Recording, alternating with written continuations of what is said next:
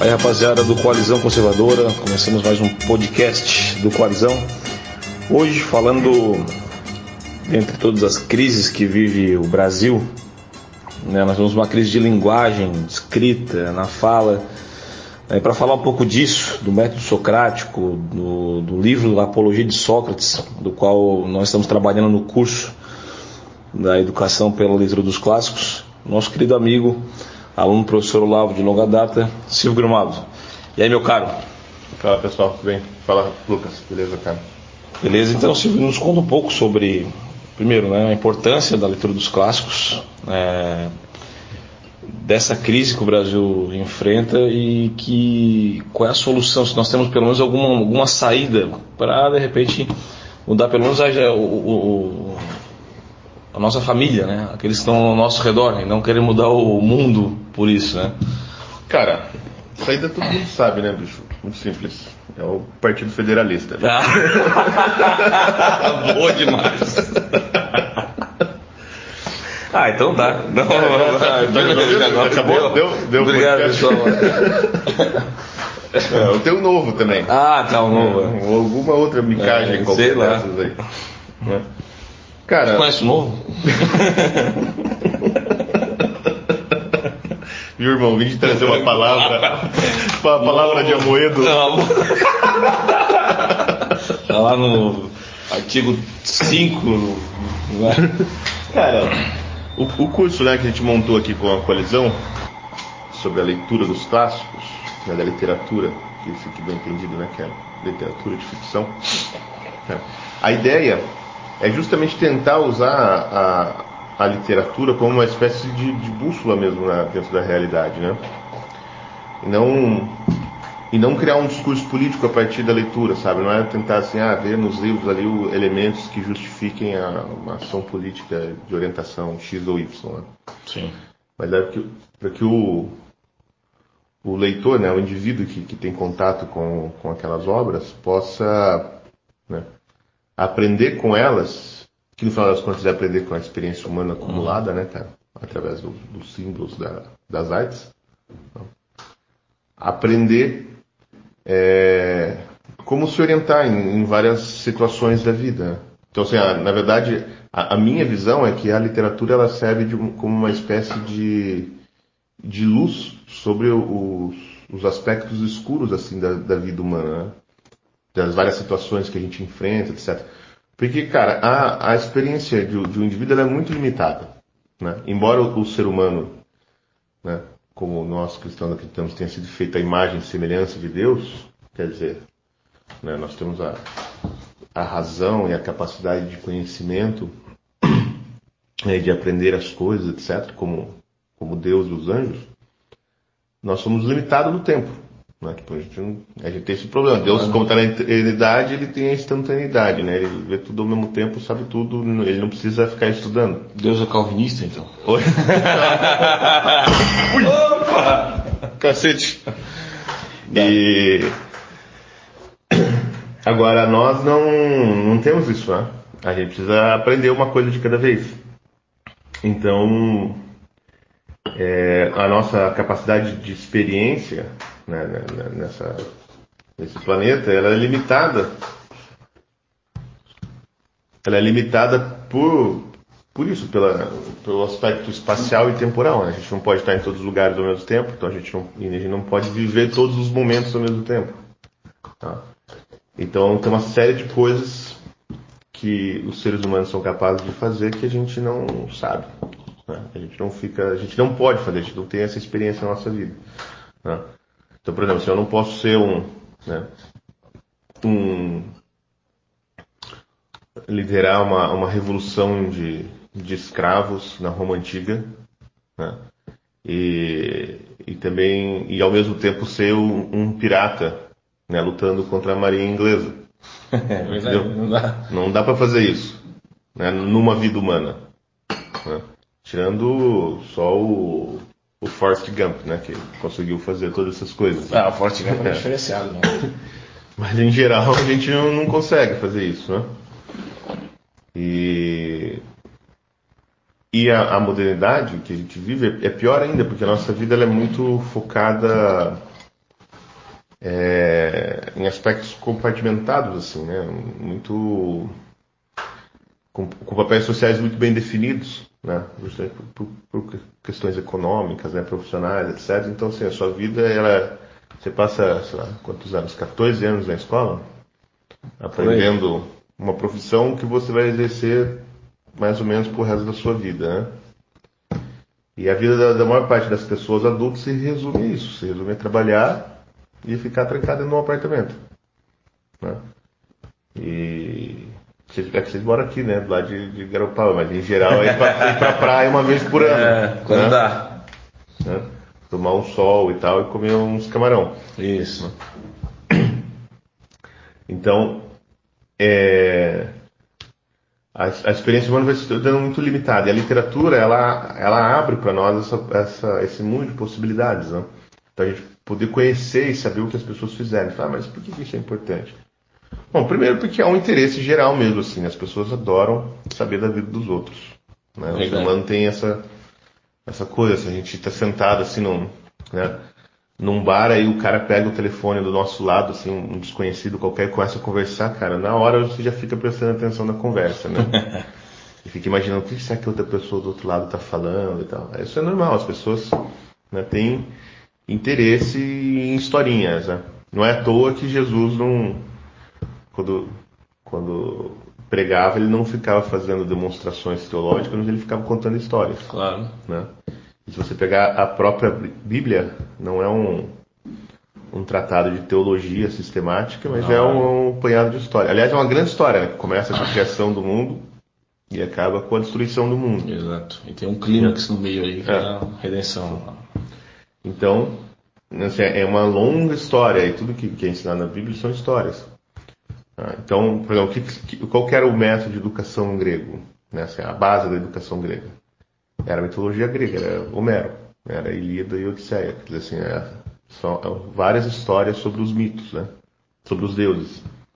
Então, a educação ela sempre foi entendida assim, né? como, como que você transmite os valores né? da tribo para as crianças, para os novos membros dessa tribo, contando a história dos seus antepassados, né? as grandes batalhas, né? o que os grandes guerreiros fizeram. Uhum. Como saíram das grandes crises. Por quê? Porque isso acaba delimitando né, o, o, assim, o limite da ação né, humana. Você sabe assim, bom, nessa situação, determinada situação, as pessoas fizeram conseguiram fazer tais e tais coisas. Né? Então talvez eu também consiga. Não preciso ficar sofrendo aqui que nem um, um, um bichinho assustado, trancado numa jaula. Né? Então, na, a, a ideia, na verdade, é o seguinte: a minha, a, a minha ideia é, de fundo, assim, o que eu realmente acredito é que o, o nego que vai se meter a estudar é, filosofia política devia passar uns dois anos só lendo literatura.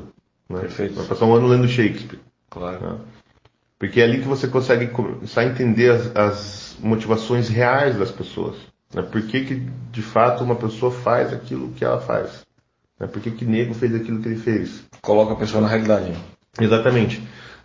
E é curioso, porque a maior parte das pessoas encara a literatura como uma válvula de escape da realidade. Né? Ah, não, literatura assim é. Tem gente que não gosta, por isso tem gente que gosta, né? Ah, literatura é uma coisa que a gente lê assim para ir para o mundo de fantasias, de sonhos, né? um mundo mágico que não existe. Cara? A literatura, mesmo a literatura fantástica, ela é o contrário, ela serve para te pôr na realidade. Sim, a ficção, qualquer um é ótimo, é, faz é. parte. O mundo que não existe é um mundo que se resume à sua casa e o caminho do seu trabalho, deve sair do seu trabalho e vai para a faculdade à noite. Esse, esse círculo, né? Uhum. Então, essa triangulação entre, normalmente, essas, assim, são os três pontos cardeais da realidade social de um, um habitante, sei lá, de São Paulo, por exemplo, que é né, casa, trabalho, faculdade à noite e casa de novo, né? E Ibirapuera no final de semana. Esse esse mundo, que ele é de mentira, o mundo é muito maior que isso, né? Isso não é um mundo, isso é só uma jaula que te venderam falando que é um mundo. Né? E a literatura ela te coloca de, de, volta na realidade. Ela não abre assim um mundo de fantasia, de ilusões, né? um mundo de mentirinha onde a gente vai quando a gente quer esquecer o mundo de verdade. É justamente o contrário. Fala, não, a literatura é, é para onde a gente vai quando a gente quer conhecer o mundo de verdade, saber o que a é. Realidade. Né? E essas obras de arte, elas, elas têm esse poder, assim, elas começam de fato a iluminar a nossa vida. A gente começa a compreender né, a nossa existência aqui na Terra desde um outro, uma outra perspectiva. Né? que é assim que é a perspectiva que é essa grande conversa que existe, é como o Mortimer Adler chamava, né, The Great Conversation, essa grande conversa que existe entre é, várias pessoas geniais ao longo dos séculos. Né? Você começa a fazer parte dessa conversa e você começa a aprender direto com esses caras. É como se os caras estivessem falando algo para você, óbvio, falaram num, outro tempo, mas é, a história da realidade nunca mudou nesse. As coisas elas acontecem como tem que acontecer porque é inerente ao ser humano é, nascer, crescer, se desenvolver morrer. E dentro disso é que, trabalha, que os clássicos acabam nos, nos alcançando, né? Porque são a realidade da vida da pessoa. Sim. É, as histórias sempre são histórias de coisas possíveis. Só que é, as histórias são muito loucas, né? As histórias impossíveis ou improváveis, elas não colam. Né? Então, por exemplo, você pega uma, uma história fantástica qualquer. Né? É... Como, por exemplo, a, Odisseia. Né? Cheio de monstros esquisitos. Né? Tem o Ciclope, tem as, uhum. as sereias, né? tem umas bruxas e tal. Gigantes. Você vai, ah, mas essas coisas não existem. Então, elas não existem né?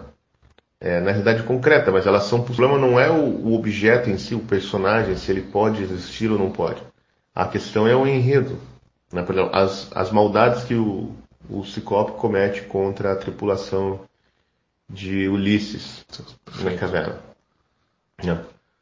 A questão não é saber se tem um cara aqui de 3 metros de altura com um olho mas só. A situação. Não. A questão é aquela situação opressora né, e, e a, a, a solução engenhosa que Ulisses né, elabora para poder escapar dela. Isso é o importante. Né? E essa situação é totalmente possível. Você pode mudar os elementos envolvidos, uhum. né? Você pode contar essa mesma história usando cabritinhos, entendeu? Né? Como são as fábulas. Né? Mas por que, que é o interesse geral, por exemplo, sobre as fábulas até hoje? Né? Desde Esopo até hoje. Né? Tem 2.500 anos e as pessoas estão contando as mesmas fábulas. Né? A sapo fala, a escorpião fala, a raposa fala. Não, esses bichos não falam. Né? Então, ah, então, tá? Isso é uma, uma coisa irreal e absurda. Isso aí é coisa para criança. Sim, mas o importante não é o, bicho falar. Né? Mas é o aspecto moral que você retira daquela história. Né? E, e como você pode compreender várias situações humanas né, a partir dessas histórias. Né? Por exemplo, né? Uma fábula super famosa que é da raposa e das uvas. Né? A raposa está lá tentando comer um cacho de uva, ela não alcança as uvas da parreira. Aí até a hora que ela desiste, fala, não vai dar mesmo. Daí ela sai andando embora e ela olha e fala assim, ah, nem queria mesmo porque essas uvas estão verdes. Pô, essa situação é corriqueira, né? Normal. Né? E as pessoas nem sabem, às vezes, que, que elas estão fazendo isso. Mas quando você lê a, a, a, a fábula da raposa das uvas, você entende, fala, porra, que choro. Né? É isso que eu faço, né? É assim, pô, quando eu não consigo alguma coisa, eu começo a desdenhar. Né? Né? Em geral, o que, é, por exemplo, o que, é o, o bullying, né? A estrutura do bullying. Você vê, cara, a estrutura do bullying em geral, assim, entre as crianças na escola, é o desdém por uma qualidade que a pessoa não tem. Né? Quem, porque quem quer que sofre bullying na escola, em geral, é o nerd. Cara, a inteligência não é uma coisa que ofensiva, que ninguém quer, entendeu? Desprezível. Todo mundo quer ser inteligente, todo mundo quer ser aquele nerd da escola. Só que o cara não consegue ser. Então ele desde fala, ah, essas uvas estão verdes. É isso que é a estrutura do bullying. Então, agora, você precisa de um, um monte de, de, de, psicólogo, de orientador educacional, não sei o que falando disso. Falou, não, cara, dá uma fábula de um parágrafo, né, escrita 2.500 anos atrás para as crianças lerem, elas vão entender, cara, o que elas estão fazendo. Perfeito. Né? Isso aí já está pronto, já, tá, já foi feito. Né? Só que as pessoas esqueceram. Eu, eu, ok, esqueceram Silvio, na história do Brasil. Nós tivemos grandes escritores e grandes obras literárias. Onde é que o Brasil se perdeu? Em que, em que momento da história? Nós deixamos o tino literário de lado. Qual foi? Teve um responsável? É, foi um conjunto de fatores? Qual é o teu ponto? Tu observa, eu penso que deve ser algo maior, não só uma, um objetivo, mas é que tu observa toda a realidade disso? Cara, eu tenho uma visão um pouco diferente. Assim, eu não acho que é, havia um Brasil bom e esse Brasil foi corrompido e se perdeu. Né? Havia um mundo né, no Brasil, uma época em que todo mundo lia Machado de Assis e Guimarães Sim. Rosa. Uhum. Né? Entendeu? Onde todo mundo sentava na praça e ficava filosofando. O Brasil nunca existiu, cara. Né? Esses caras né, essa grande de literatura brasileira que, que de fato existiu, né, que são grandes, grandes, grandes Sim, autores. existiam. A realidade é que eles é. tiveram lá, mas, não, mas o Brasil acho... ideal não, não, não, não, fazia isso, não lia o tempo todo esses caras, não, não existiu esse tempo. É, não, eu acho que eles são os, a, exceção da cultura brasileira, Sim. eles não são eles não são representantes do que a cultura brasileira foi um dia. E depois se perdeu e agora nós estamos recuperando, não é isso? Mas de fato, sim, de fato houve momentos de maior interação entre, entre é, esses escritores, né? Então, houve vários momentos na história brasileira em que você tinha um é, parcela da população, sobretudo a parcela que, que influenciava outras pessoas, né, os formadores de opinião, que eram pessoas muito cultas e muito bem formadas e e que conheciam, vamos dizer assim, a nossa tradição literária e, e conversavam sobre isso. Então, assim, a, a certos, vamos dizer assim, é, símbolos criados pela literatura brasileira eram moeda corrente entre esses caras para explicar a nossa situação. Né? Então, por exemplo, assim, você tem alguns símbolos que, que ainda persistem até hoje, mas com um impacto muito fraco, assim, já não é uma coisa tão, tão corrente. Mas, por exemplo, você falar sobre né, ah, os medalhões da cultura, me referindo à teoria do medalhão do Machado de Assis. As pessoas ainda têm uma ideia mais ou menos do que é, embora já está fraco, mas nos anos 30 todo mundo sabia, qualquer um que charlatão que aparecia por ali, tu fala, ah, esse aí é um homem que sabia falar javanês. Todo mundo sabia o que se referia a isso. Né? Sim. E, e as pessoas tinham boas referências, né? Porque você tinha, você tinha uma coisa que era o seguinte, você tinha os jornais que tinham tiragem muito grande, eram lidos pela, pelas populações urbanas. Né? O Brasil do interior e da província era outro universo, né, cara, completamente diferente. Mas na, nos grandes centros que começaram a se formar no século XX, você tinha uma população que lia muito jornal. Não, não tinha rádio, né, o rádio estava começando e não tinha televisão. Então o entretenimento em geral era pelo, pelos jornais. E a literatura vinha pelo jornal, né? Tinha o folhetim, cada domingo vinha um capítulo do livro. Na Machado de Assis publicou tudo assim, né? Cada Sim. semana vinha um capítulo de um livro. Né? Aí, quando terminava, ele juntava tudo e aí publicava o livro, mas a história era publicada no, no jornal. E, e você tinha esse fenômeno brasileiro que era muito curioso, que são os cronistas, né? Que hoje eu acho que só existe o Paulo Briguet, né? O último cronista brilhante, brasileiro. Brilhante, Paulo Briguet. Que, o cronista o que, que é, cara? O cronista é o cara que escreve para educar o porteiro do prédio. Né? Que o porteiro fica lá sem fazer porra nenhuma lendo o jornal do, do, do, dos moradores, né? E. E o que, que o, o, cronista fazia, cara? A gente tem cronistas sempre são maravilhosos, né? Rubem Braga, vida desses caras, né? o próprio Carlos Drummond era um grande cronista. Eles são os caras que pegam os grandes temas, cara, da, da vida humana e transformam e conseguem mostrar como isso acontece na vida diária, assim, nas pequenas coisinhas, entendeu? No prático. É.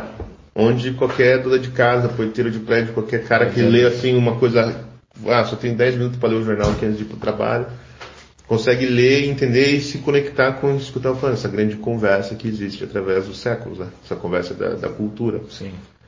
Então os cronistas eles eram uma espécie assim do, dos pedagogos do povo brasileiro.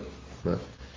E então você tinha um momento em que a cultura brasileira ela era mais elevada, mas assim essa ideia de que não a gente vivia assim numa né, numa espécie de uma bolha cultural perfeita. É, é cara, isso aí. Literária, todo mundo lia. O, o, que acontece é o seguinte, que as pessoas que a sociedade reconhecia como intelectuais, como artistas e tal, eram muito, muito superiores às que a gente tem hoje. Né? O nível desses caras era outro. Né? É... O próprio Dom Pedro, todo, toda, toda a, a, era da monarquia, os agentes monarcas, todos eles tinham um outro tipo de. Sim, né? Por exemplo, você comparar você comparar o Max Rebelo, por exemplo, que é um, um escritor, né? É, que, que, que o Max Rebelo fazia, cara? Ele fazia uma coisa que hoje, porque a galera quer, é moda, né? Ele pegava a linguagem do, da classe trabalhadora carioca e colocava dentro da literatura. Era uma coisa nova, assim, né? Só que ele não colocava de um jeito assim, populista. Ele, ele não escrevia como um cara da rua. Ele escrevia como um gênio da literatura e ele pegava assim, aquela fala popular, né? Ele conseguia colocar dentro de uma escrita erudita de um modo que não ficava forçado né? a fala do cara. E, e, que na verdade assim a, a língua, né? o, o, idioma português e literário crescia, entendeu? Tipo, ele, ele, ele, trazia aquilo, por exemplo, aquilo era trabalhado. Né? Então você você conseguia ver os personagens assim de, uma favela, de um cortiço conversando, né? Como eles de fato conversam, né? e, e, entender que eles têm uma linguagem daquele jeito, uma sintaxe diferente, é, expressões idiomáticas é, é, curiosas, né? Você que tem, que tem um gosto popular, mas sem é, sem transformar aquela linguagem na própria literatura, entendeu? Né? Completamente diferente desse que a gente estava conversando ontem, né? Giovanni Martins, né? que é o cara do, do PSOL lá, o, o, o Sol, não, Sol sobre a cabeça. Não sei se é o é, cara, mas no livro. Mas... A nova literatura. É, ontem eu fiquei lendo os contos do cara. Uhum. Nova literatura psolista, né? Brasileira. Né? Que é o cara da favela. Pense que é a favela do Projac, é né? É, a favela, do Projac. A favela normal não é essa, né? É. Nego tá com a Bíblia do braço. Cara, exatamente. Tá, tá favela é o Evangelho. É, né? exatamente. Cara, o que, que, que, o cara da favela lê? O Evangelho. Né? Sim. E. E, cara, é forçado. Não tem uma frase, bicho, no, no texto do cara que, que não é forçada. Do que o cara força sintaxe, força erros de concordância, força expressões é, chulas e baixas. Ele tá falando, pô, mas não é natural. É, cara, os caras só falam assim. Né? Todo mundo fala assim, todo mundo fala igual o Zé Pequeno. Né? Cara, não é possível um negócio desse. Né? Então assim, você consegue ler um parágrafo, cara, quase dá dor de cabeça. Porque não tem nada de, de, de, de belo ali. Entendeu? Tipo assim, aquela linguagem não foi apropriada e transformada e, e, o, e o imaginário popular e a, a expressão literária é, brasileira cresceu. Não, ela foi reduzida, cara. Em vez de você pegar aquilo e transformar, como assim, na, numa linguagem universal onde qualquer ser humano consiga ler aquilo e expandir seus horizontes, não, você fecha ainda mais. E emburrece, entendeu? A, a, experiência. Né? Ela se torna uma coisa é, esotérica, entendeu? A, a experiência, o que é a vida de um favelado brasileiro? Ela se torna ela esotérica, porque você não consegue entrar dentro daquela linguagem. É, primeiro porque ela é falsa. Você vê claramente que é uma linguagem falsa. Não, não acontece né? aquilo. Então... É uma é uma caricatura, cara. Né? Do, do, favelado feito por um, um, favelado do Leblon. Aí os caras falam, ah, o autor negro, você olha, pô, o cara é mais branco que eu, bicho. O cabelo até é louro, é meio pintado aqui, indicando, mas em cima tu vê que não é, não é, é cabelo é, escuro. É, mas, o cabelo, mas o cabelo é, dele, claro, é, é, é, óbvio que ele foi construído sol para ficar parecido com a Marielle. É, é, é o mesmo cabelo da Marielle. A hora, que eu vi a, capa, a hora que eu vi a capa, eu pensei na hora, a Marielle é, a Marielle é, homem. É um negócio ridículo, cara. Assim, é um. É uma bobagem, entendeu? Um negócio construído pelo partido para vender. Ah, foi publicado na Alemanha. pegaram um monte de esquerdistas radicais no lugar e fizeram o lobby. Assim, um negócio que não não serve para nada. Aí você compara o Marcos Rebelo com o Giovanni Martins e fala, porra, bicho, teve uma queda fodida aqui, né? Uhum. né? Pô, quem que era favelado? Lima Barreto, cara. Sim, Lima Barreto. Né? Vai, tá Você acha que o Lima Barreto vai sujeitar, cara, fazer um, um papelão desse?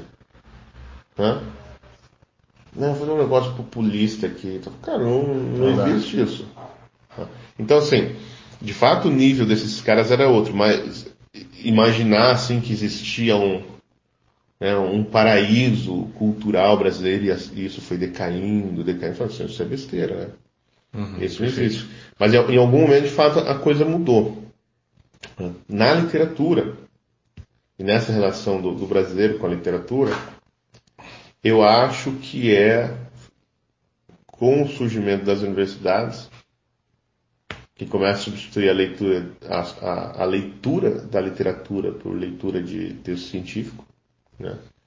Aí nós temos um, um problema. É. E, e a televisão, né, bicho? A televisão fode tudo. Verdade. É. Cara, o nego vê 5 horas de novela, 6 horas de novela, depois tem meia horinha de Jornal Nacional, e aí tu imbeciliza a cabeça o tempo todo, né? Terrível, terrível.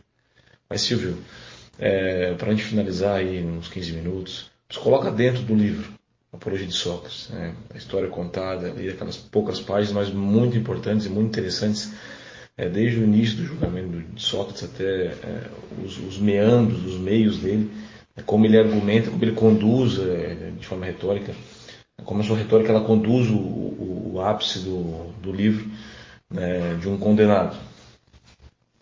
Então, é, cada um tem que pensar, né? Tipo, não, não tem uma fórmula, né? Uhum. Ah, você vai fazer isso, assim, cada um tem que entender a, a vida em que vive e o que e o que busca. Por exemplo, o, o que acontece no, na apologia de Sócrates? É um julgamento de Sócrates. Né? Ele é acusado de, de corromper a juventude e não acreditar nos deuses da cidade. Né? Na verdade, ele está sendo julgado porque ele fica enchendo o saco das pessoas com a tal da, da filosofia. Né? Ele fica lá questionando e, e, demonstrando que as pessoas vivem no auto-engano. Né? É, a, o livro, ele conta a, o julgamento, na verdade, mostra a defesa de Sócrates, mas o que a gente vê, na verdade, é Sócrates fazendo o julgamento da cidade. Perfeito. Não, é o que é, é a apologia, é a defesa, né? Sim. A defesa de Sócrates uhum. e o título devia ser assim, a defesa de Sócrates e o uhum. julgamento de Atenas. Né? Porque fica bem claro que Atenas é condenada. Né? Pelo seu alto engano. E é Atenas que vai sofrer um mal com a morte de Sócrates. Né? E não o contrário. Bom, o que acontece? Ali existem dois planos né? É... de ação, vamos dizer assim, na, na, na história. Um é a cidade perseguindo Sócrates, querendo matá-lo. É a Assembleia dos Juízes e conduzindo todo o julgamento para isso. Né? Então você percebe que a defesa de Sócrates é inútil, ela não, não vai livrá-lo da morte. Né? Ele sabe disso e ele fala isso, que em nenhum momento ele tentou desviar o curso da ação. Né?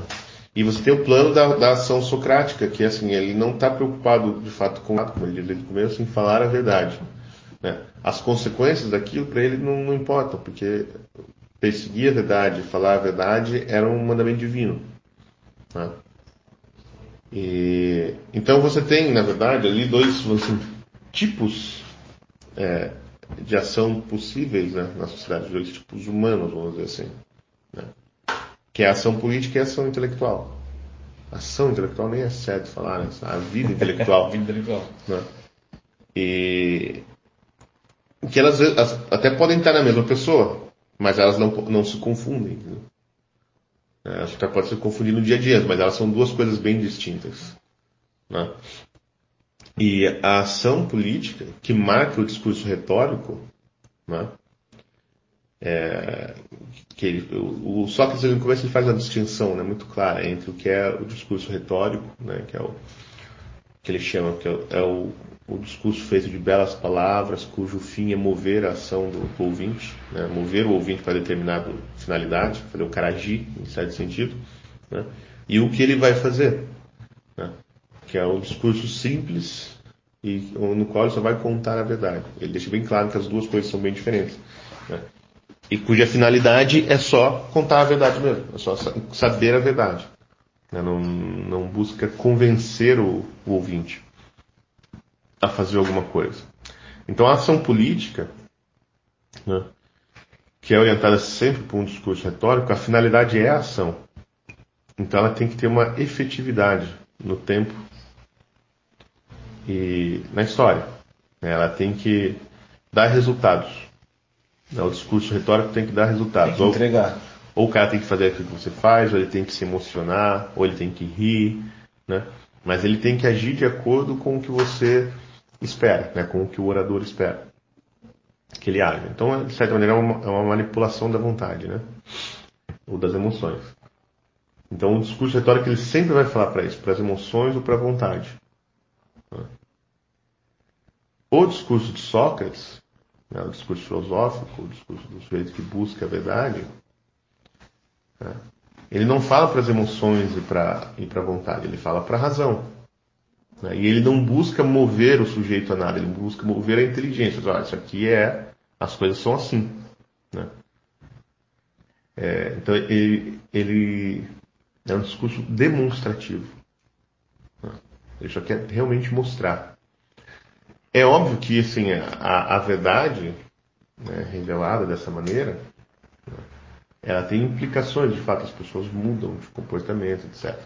Né? Então há uma transformação, mas é uma transformação do sujeito, entendeu? Não é uma transformação da esfera política e tal. E depois o cara pode pegar aquilo e fazer o que ele quiser. Inclusive ele pode não fazer nada, ele pode rejeitar. Né? Porque as pessoas acreditam assim que ah, a, a verdade, a demonstração racional tem poder de convencimento. Ah, não tem, cara. Tipo, uma, uma mulher gostosa de biquíni lá de uma garrafa de cerveja vende muito mais do que você pegar e falar, ah, essa cerveja aqui é muito boa, porque ela tem né, 100% de malte, lúpulos uhum. importados e tal. Tipo, ninguém ouve isso. Ela põe uma gostosona lá, tomando cerveja no calor, assim, então, porra, que vontade de eu tomar uma brama né? é, porque o discurso de verdade precisa ser aceita, cara, pela vontade. Então tem que ter uma adesão, né? Quando você sabe de uma coisa, e para você viver de acordo com aquela verdade adquirida, você precisa de uma adesão da vontade, uma adesão da consciência. Existe uma meta, né? o discurso católico é uma meta, um objetivo, e você tem que ter aquele resultado, porque foi para isso que você se propôs. Uhum. Uhum. O Socrates simplesmente é, é o tempo todo falando a verdade, buscando a verdade. Não existe uhum. um local para você chegar. É, então, mas, assim, mas o, o, o, o, Sócrates, né, o filósofo, ele só pode falar a verdade, ele não pode fazer as pessoas agirem de acordo com ela, entendeu? Sim. Ele só pode contar. A adesão a essa vontade é um ato da vontade. É pessoal. É... A adesão a essa verdade é um ato da vontade do ouvinte, né, ou do sujeito que a descobre. Não manipulado. E, e se é um ato da vontade, né, você tem que aderir livremente, cara, é um comprometimento moral. Isso que as pessoas não entendem. Assim, não existe vida intelectual sem moralidade. Entendeu? Não tem, não tem como, cara, você entrar nessa sem ter um comprometimento moral. Né, de aceitar, e comprometimento moral é o quê? Aceitar as consequências da verdade. Claro. Que doem. E aí o que acontece? É o que, que parece... Desmascaram, até, como, não, até o, o, próprio termo que tu usou ontem lá, desmascarar, não no sentido de expor alguém, mas a sua própria vergonha. Né? É, e, a, e a finalidade política, né, a ação política, quando ela põe uma determinada finalidade, fala, queremos tal coisa, vamos eleger fulano. Né? Então você prepara uma série de discursos, estratégias e tal para eleger fulano. Né? Em algum momento, né, a, vão aparecer coisas que, que não podem ser ditas. Entendeu? Isso é normal. Né? Para uma ação ocorrer de acordo com o que ela foi planejada, você vai ter que ignorar uma série de coisas. E se você quer, o objetivo final é o cara ser eleito, bom, lá, se descobrir ali no, no, meio do processo que o cara não presta porque ele está chifrando a mulher dele. Mas, cara, você vai ignorar, você vai abandonar o processo, né, a ação política no meio por, por conta de um, de um problema desse? Aí se você falar, né, olha gente, a gente de fato vai eleger o cara, ele parece a melhor opção, mas ele é, ele, ele tá cometendo adultério. Porra, você vai foder a vida do cara, ele vai ser eleito, a ação vai falhar. Uhum. Né? Então, assim, a ação política, como ela, ela visa a finalidade, ela não está preocupada com essas questões. Tem um bem maior, né, em busca. É. Por assim dizer. É, tem, é, tem um, não, tem uma finalidade, tem né? Finalidade. Definida. Né? E, então, de certa maneira, o discurso retórico e a ação política são incompatíveis com a vida intelectual. É, no, no, plano abstrato, né? É lógico que sim, a maior parte das pessoas vive assim, né? Na, na tensão essa, entre essas duas coisas. Bom, é, eu quero a verdade, mas eu também quero algumas coisas, né? fazer algumas coisas. E eu preciso, né? Isso às é vezes política, ceder, né? às vezes, exatamente. Né? E e o que eu vejo, assim, que acho que é o, a grande lição ali desse livro para nós, né, hoje, é que o Brasil vive uma situação muito complicada, né? Que nós precisamos da ação política e a gente também precisa saber a verdade. Né? Que a cultura brasileira se construiu nos últimos, nas últimas décadas em cima de um amontoado de mentiras. Sim. Então a gente está nessa assim, porra, é, a precisa, mas a gente também precisa, pô, nós só saber a verdade, a gente precisa construir é um, um, país diferente, tem instituições mais livres, a gente precisa ter uma economia melhor, a gente precisa pôr políticos melhores, a gente precisa fazer um. Embora o político melhor, quer dizer, seja um político menos vagabundo, né? Isso. Né? A gente precisa fazer uma série de, de coisas é, que demandam uma ação coletiva. Né? Que ação política você depende de organizar claro. pessoas, e cada um com uma ideia diferente na cabeça, então você tem que engolir um monte de sapo e tal. Então qual é o problema? Que a gente tem essas duas coisas para fazer, né? E, e isso é muito complicado, porque às vezes, porra, e agora? Eu vou, eu vou realmente falar assim a verdade mesmo, doa quem doer, eu vou ficar quietinho e, e deixar a ação política correr e não vou atrapalhar o movimento. Né? Então a gente tá o tempo inteiro, cara. É uma, tensão, é uma tensão difícil, porque ao longo de todos esses anos o povo está sofrido, isso é real, né? Aí tem uma realidade a ser trabalhada, né? Então se você abre mão de de repente né, conquistar algo é, por alguma via política, né, mas você, cara, vou abrir mão, não quero mais, e bota tudo a perder, de repente, desses todos os, os, os, os anos de, de, de ruindade, né, que a gente passou, a destruição, por conta de uma verdade única, a gente insiste nela, isso é uma tensão difícil, porque como é que a gente vai fazer com isso? Fica, fica ah, então, confusão na mente, no é, coração. Qual, qual que é a solução, cara? É a consciência individual. Entendeu? É assim, bom, não importa o, o quão ruim foi a situação e, e, e, e quão trágico for o dilema, né? É, nessa tensão entre essa, essas duas, assim, obrigações, né? De perseguir o, o bem da comunidade e perseguir a verdade por mais que for trágica, né, assim, a, a cisão for muito grande, você vai ter que tomar uma decisão que vai ser imperfeita, né, que de um, para um lado ou para o outro você vai causar dano de, algum, de alguma maneira, né, você não pode mentir para si mesmo, entendeu? Né? Você pode fazer, ah, não, eu, eu, eu não sei que isso aqui é verdade. Né? Eu não sei que, bom, assim, que essa ação tem danos colaterais e ela né, é, promove, sei lá, uma série de é, de outros auto-enganos, mentiras, etc. Né?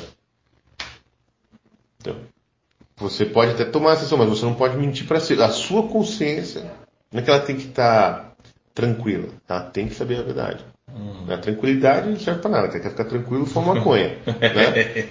Você quer, mas assim, a sua consciência tem que saber. Né? Fala assim, eu não posso mentir para mim. Né? Fala, ah, não, isso aqui não é problema. Não, não, não. Não, é um problema, um problema que não vai dar para resolver e nós vamos ter que fazer uma ação desse jeito. Infelizmente. Né? Mas assim, a consciência do, do sujeito, cara, tem que estar atenta. Porque é a pior coisa é você viver na mentira. Não te engano. Né? A mentira é para si. Aí o que eu tô querendo dizer assim, cara, bom, você pode até mentir para os outros, mas para você não. Sim, no caso de Sócrates, a única chance de uma vitória final e real, pujante, seria o caminho que ele traçou. Desculpa, o caminho que foi traçado para ele, né? condenação à morte. Qualquer coisa fora daquilo ali ele teria uma, uma, essa briga interna dele com a realidade, com a verdade, com um bem maior, por assim dizer, de um povo que estava querendo matá-lo, já estava decidido a fazê-lo, né? E não fizeram, né? Então Sócrates preferiu ficar é, com a verdade até o final e dar um ensinamento. E nós estamos aqui hoje falando dele, né, senhor? Até hoje falando desse, dessa obra. Mas ele via claramente também que a morte dele era necessária para a educação Sim. da cidade. Uhum. É, isso é igual assim, um, um, quando você tem um bebê em casa, cara, né, uma criança assim de dois anos, você fala 20 vezes, cara, porra, não pôr o dedo na tomada, que você vai tomar um choque. É que hoje essa, essa tomada do Lula aí não dá choque. Não né, dá, isso aí não dá. Não pôr o dedo na tomada, vai tomar choque. Né? Cara, você. Aí uma hora você fala, tá bom, vai lá e pôr o dedo na tomada, moleque. E toma um choque. Vai lá, Aprendeu agora? agora entendeu? É assim, às vezes você precisa fazer isso, né? Para ver se o nego entende. A morte de Sócrates foi mais ou menos isso. Sim. Na festa agora eu vou mostrar o quão ímpio e mal vocês são. Vocês vão me matar, vão matar um inocente. Com isso, que só está lhe fazendo bem. Condenaram-se a ele mesmo. Não. Foi isso. Mas então tá, Silvio, nós vamos encerrando por aqui esse podcast. É, mais um podcast do Coalizão Conservador. O Silvio tem que ir embora, né? Ficou aqui final de semana inteiro comendo, bebendo, engordando. Enchendo o saco. Ah, dormindo na cama dos outros. É complicado, gente. Complicado. Mas eu, obrigado, Deus te abençoe, cara. É uma honra tê-lo sendo com a gente. Cara, aqui. eu que agradeço, bicho. A gente é muito feliz com a tua presença aqui, realmente, de verdade. Coalizão Conservadora é a coisa mais legal que tem no Brasil, cara. é o movimento mais massa que tem. Cara, a gente fica feliz com essa hipérbole, tá? A gente fica feliz com essa hipérbole. Mas Deus abençoe, cara. Obrigado. É, a hipérbole quem faz é o. É o Kogo. Ah, né, o Kogo. Se você não vive, você não vive podendo usar o seu tanque de guerra, entrar numa loja, comprá-lo, 200 quilos de cocaína, você vive num país socialista, numa ditadura comunista. Desarmamentista, desarmamentista, é, desarmamentista metralhado para a maior glória de nosso Senhor Jesus Cristo, Senhor dos Exércitos. Demais, Muito cara. bom. Abração, Fogo, a gente te ama. Valeu, Douglas. Um abraço. Tchau, tchau, rapaziada. Valeu.